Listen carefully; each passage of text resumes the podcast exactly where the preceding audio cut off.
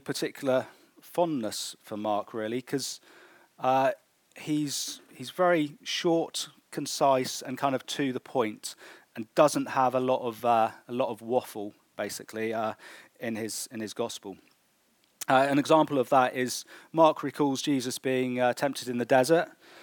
Uh, he uses two verses and 35 words. If you look at Matthew's recollection of Jesus being tempted in the desert, he uses 11 verses and 235 words. So that's not saying that Mark misses out important things, um, but he was, as we learnt in the first of our studies, he was the first to recall a lot of these accounts. Uh, and as we know, uh, the first person to write something down, and then that jogs somebody else's memory, and, and so more detail gets applied as you go through the Gospels. But uh, as we've learnt, Mark was the first one to, to put down a lot of these accounts. So let's read together Mark chapter 2, verses 1 to 12. It's titled Jesus Heals a Paralytic. And when he returned to Capernaum after some days, it was reported that he was at home. And many were gathered together, so that there was no more room, not even at the door. And he was preaching the word to them. And they came, bringing to him a paralytic carried by four men. And when they could not get near him because of the crowd, they removed the roof above him.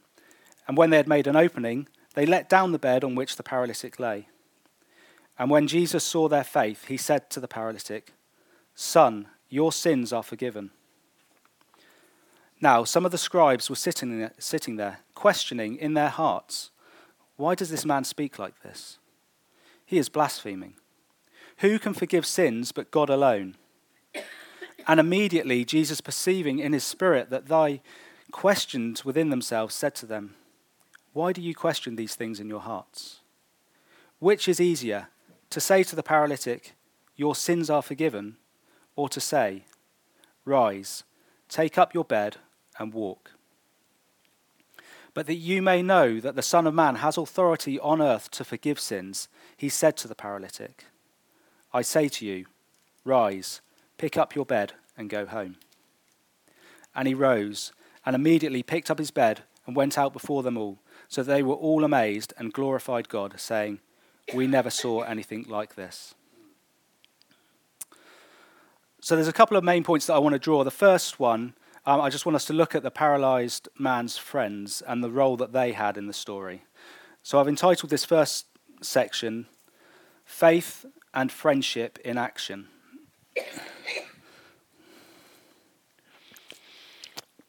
So, as we look at the first four verses, we learn that Jesus was at home.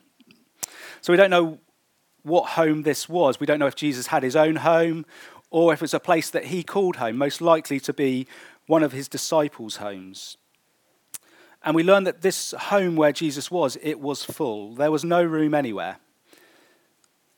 So, at this time, the interest in Jesus was massive. Okay? Let's remember, Jesus' ministry had just begun at this point, and he was now known throughout because of the miracles that people had seen him performing. So, over the past weeks, we've learned that Jesus has been busy healing the sick, casting out demons. So, at this point in time, Jesus was the teacher to go and see and go and listen to. So Jesus was at home preaching the word. And Mark doesn't give us any details about what he was preaching. And I had a look in the other Gospels, and there's no other details about what was being preached, just that he was preaching and teaching at home. And that the house was packed. And then we hear about the paralyzed man. And the introduction is And they came, bringing to him a paralytic carried by four men. So again, the brevity's there. We don't know who they are, just that there are four of them, and they are carrying a paralyzed man on a stretcher. So let's go back 2,000 years. If you were disabled and paralyzed, you were, you were an outcast. You generally would have had no friends. You weren't looked after by the state. You were just left to fend for yourselves. So here we have a paralyzed man who, in theory, should be an outcast and have no friends. He can't move, he has to be carried everywhere. And yet, this man is rich. He's rich in something more precious than money. This man is rich in love. So, Alice and I will often say that we've won the lottery, the, the love lottery, because uh, we love each other so much. And not having the worldly wealth doesn't matter because we have something more important. We have each other. And there was no luck in um, Alice and I meeting and getting married. It was God's plan. Just as it was God's plan for the paralytic man to have these four friends. They loved and they cared for him enough to take him to Jesus, despite the cost to themselves. So, what an amazing example these four friends are to us. It does beg the question, though what type of friend are we? Do we care for our friends enough to literally carry them to help and to share Jesus with them?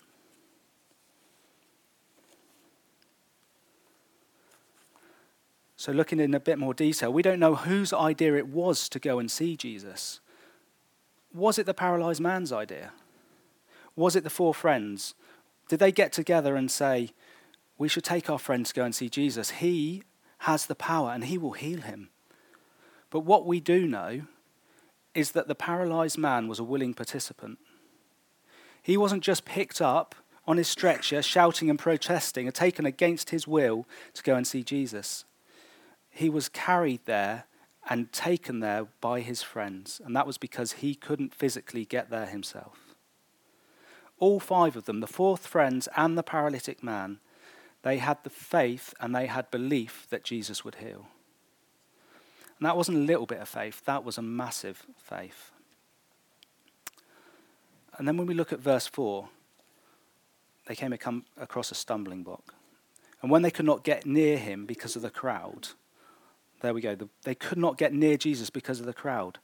So they had to think, what should we do?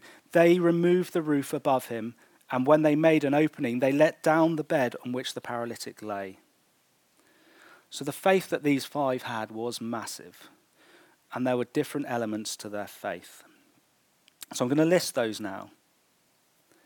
Firstly, and most importantly, they were united in their faith.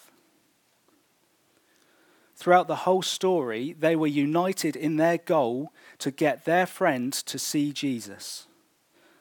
And they had faith that it was the correct and right thing to do. They were all pulling in exactly the same direction, literally and metaphorically. They were literally pulling him up the rickety staircase to get onto that flat roof, lowering him down together. If any one of them had, had faltered at any point, that man would have been off the stretcher. So, are we united in our faith with each other? We need to be united as a church around our own church values. So, do we want to see lives transformed in our local communities? Do we want to see new communities of believers established? And do we have the faith that God will use us to do that? And secondly, and these two kind of go together, they were persistent and they were courageous in their faith. So they arrived at Jesus' house. The place was crowded and they had no way of getting to see Jesus. But they didn't give up and turn around and go home, they persisted.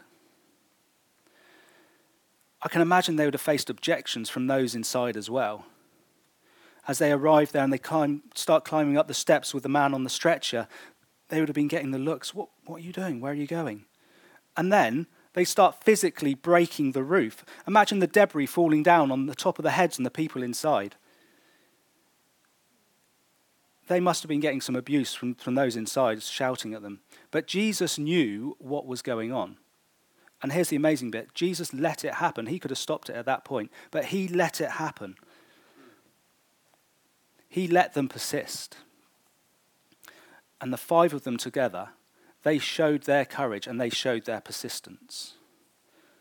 The man on the stretcher must have had enormous courage. He is completely helpless in the hands of his four friends. So, again, it brings us to a question Are we persistent? Are we courageous? Can we show more guts for what we believe? And do we keep going? Do we keep praying even when it's tough? We look at verses like Romans 12, verse 12, and it says this Rejoice in hope, be patient in tribulation, and be persistent in prayer. But why should we do this? Well, look to Galatians 6, verse 9, and it says, Let us not become weary in doing good for at the proper time we will reap a harvest if we do not give up. So they were united, they were persistent and courageous, and they were also creative in their faith. Again, they were faced with this obstacle and they thought of an innovative way to see Jesus. Let's not, let's not stop here. Let's, I'll tell you what, let's, let's go through the roof. What? Let's break through the roof. That's not a small job. Physically, that's a big old job to break through the roof. And big enough to fit a stretcher through. You're not thinking just to slide someone down, you know, a one foot square hole. They had to fit a stretcher through this. It's a, a massive old job that they had to do. So when we are faced with obstacles, are we creative enough to think of a way to, to get around it? And new ways to, to share our faith, new ways to, to worship our God.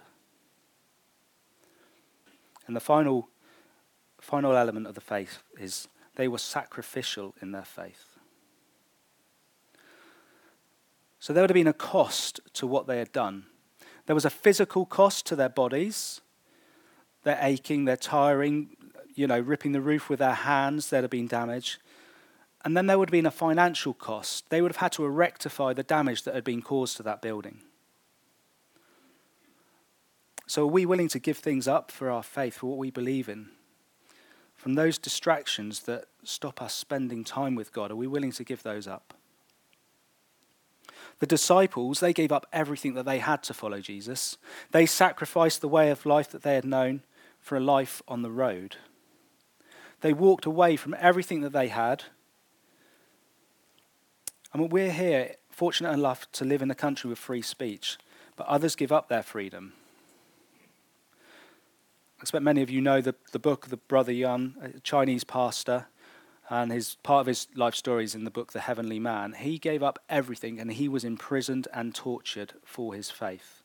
It's uh, a book which is well worth a read about a great example of giving everything up for your faith, a sacrificial faith.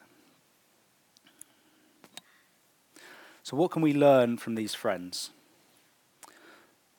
Firstly, our faith has a massive impact on our friends and our family.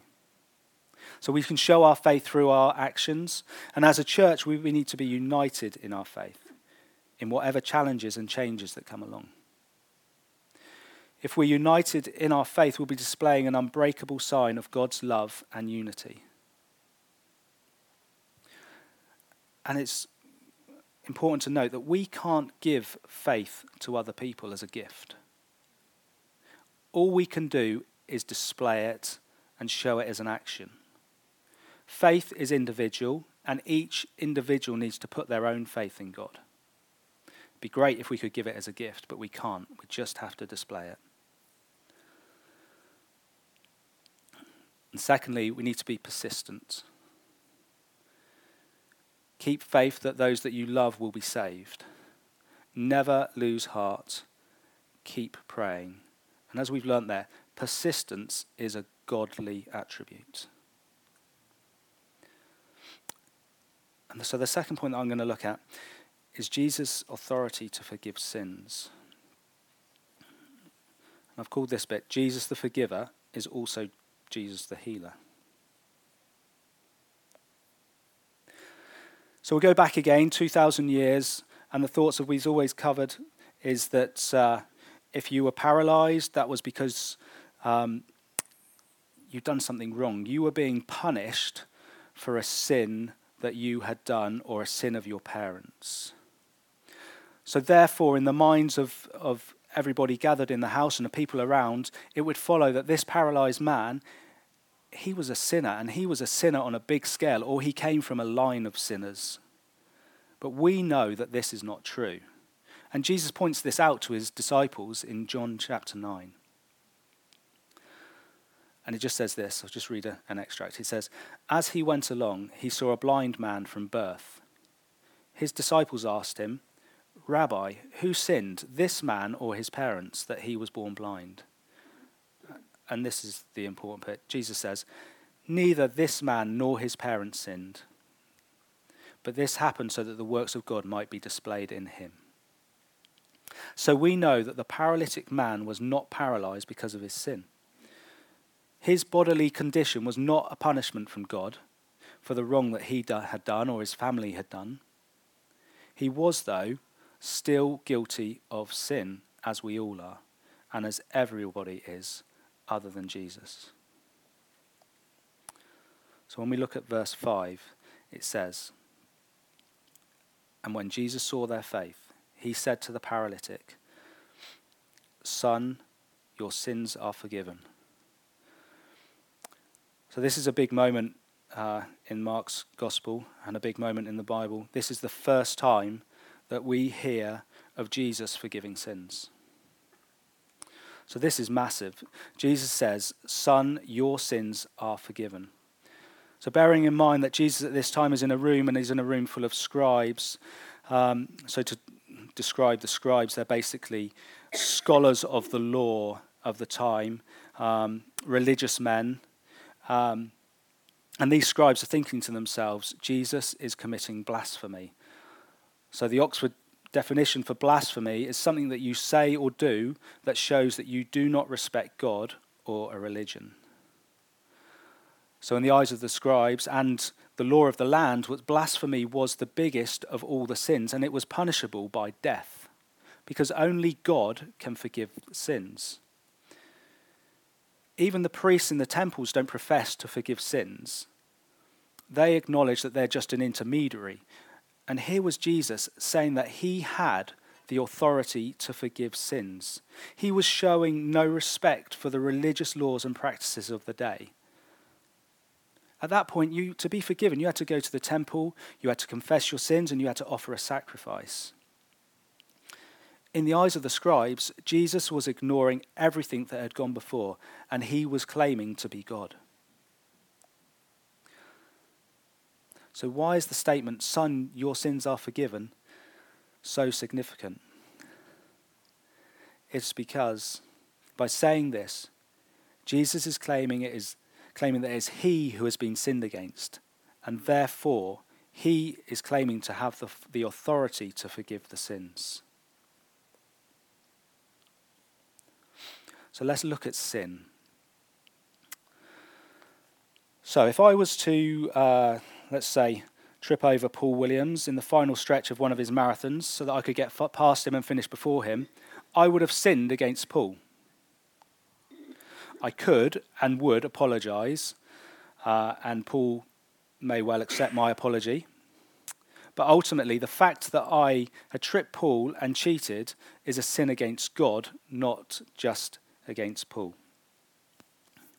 So that at that moment when I commit that sin, I'm not living according to how God will want me to live. And therefore that is why the sin is against God, not just against Paul.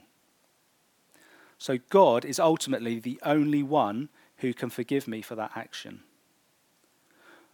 Paul can forgive me from a earthly and brotherly point of view, but that doesn't set me right with God. Only God can forgive the action of me cheating and tripping Paul over.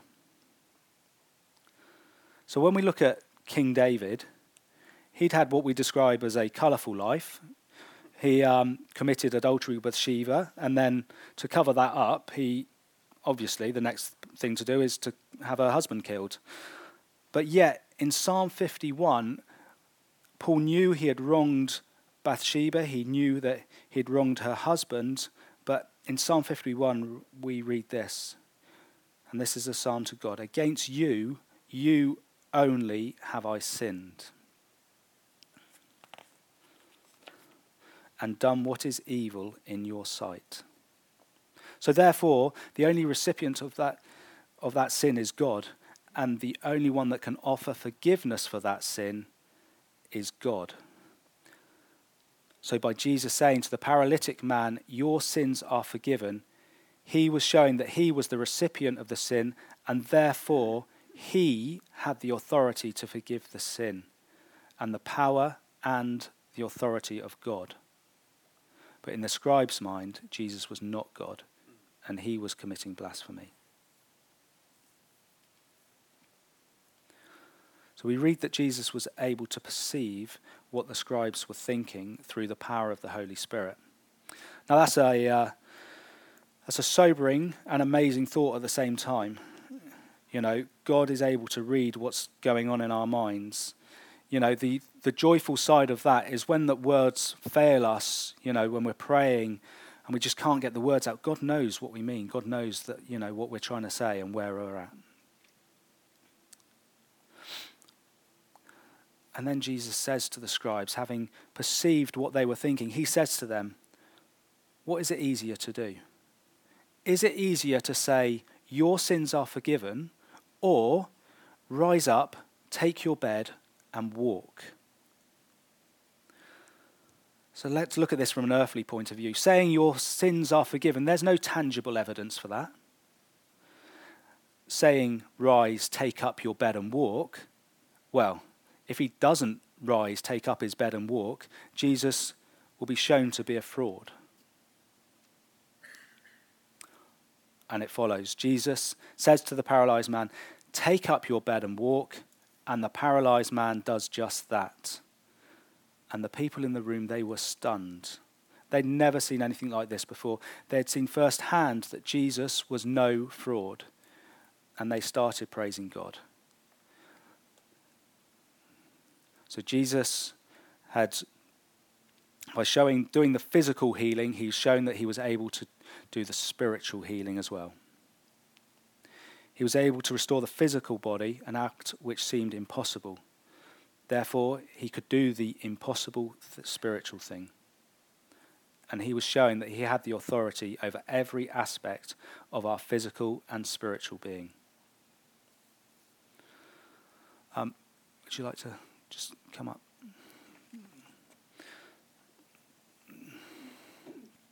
So, as we draw to a close, I just want to think the four friends and the paralyzed man were probably the only ones in that room that were not stunned by what had happened. Remember right at the beginning that we had learned they had faith that Jesus could heal.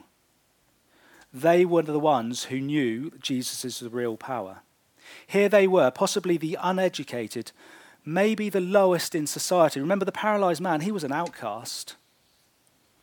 They were breaking into the roof and the room of a highly educated and very knowledgeable scribes.